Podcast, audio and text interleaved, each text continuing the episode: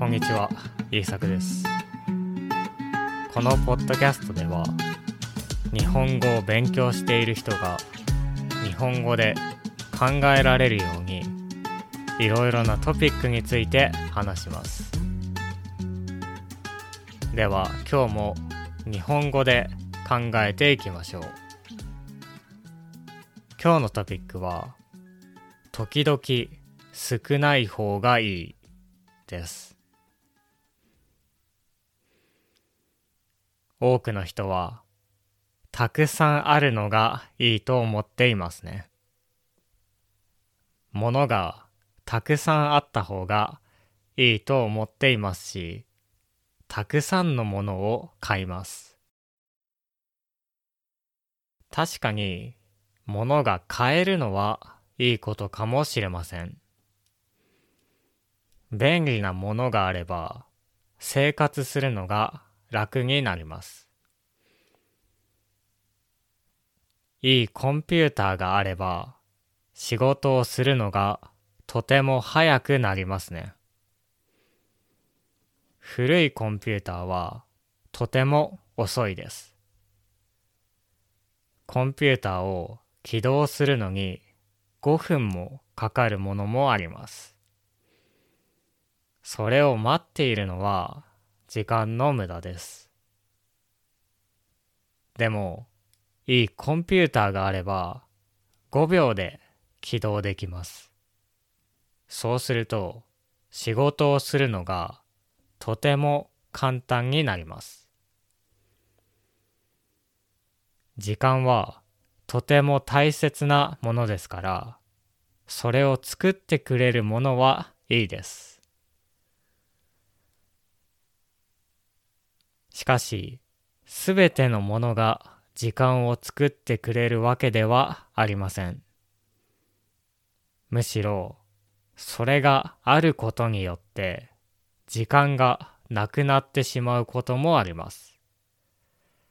例えばそれは、多すぎるものです。時々、部屋の中に物がたくさんある人がいますね。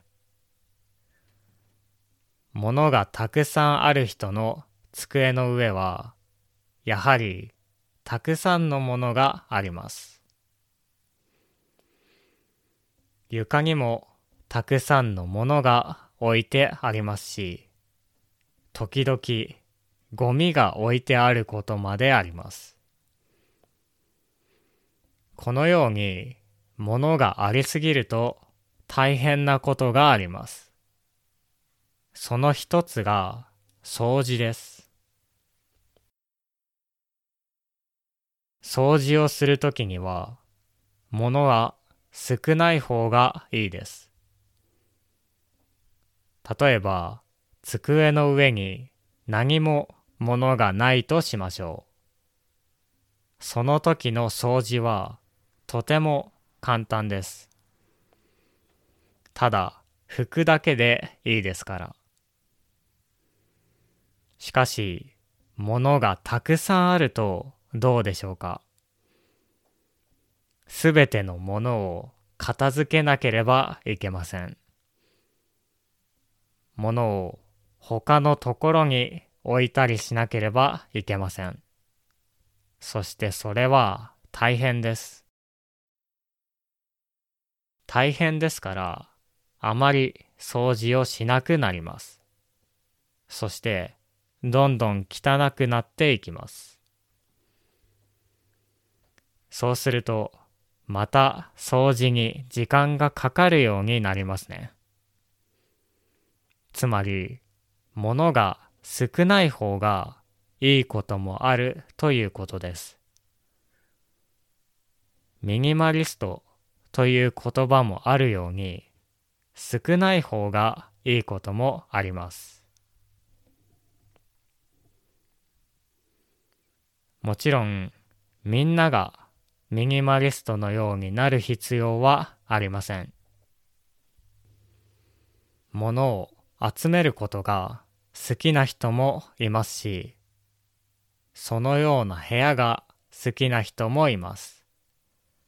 それはそれでいいと思います。しかし、好きでもないのに、物がたくさんあるのはいいことではないかもしれません。それはただ、いらないものを持っているだけですから。いらないもののために部屋を狭くして時間を無駄にしていますから。少なくてもいいことがあるということを知っておくことは便利だと思います。いらないものが欲しくなくなりますから。いらないものが欲しくなくなるとお金を使わなくなります。時間も作ることができます。これは嬉しいことですね。古代ギリシャの哲学者ソクラテスもこのように言っていました。たくさんで満足できない人より少なくても満足できる人の方がいい。もしいらないものがたくさんあるのなら、それを捨てたり売ってしまうといいかもしれません。そうすると、もっといいもののために時間を使うことができるようになります。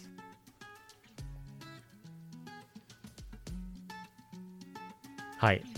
今日は時々少ない方がいいということについて話してきました。ものがあることにもコストがあるということですね。部屋が散らかっている人は是非掃除を頑張ってみてください。では聞いてくれてありがとうございました。また次回のポッドキャストでお会いしましょう。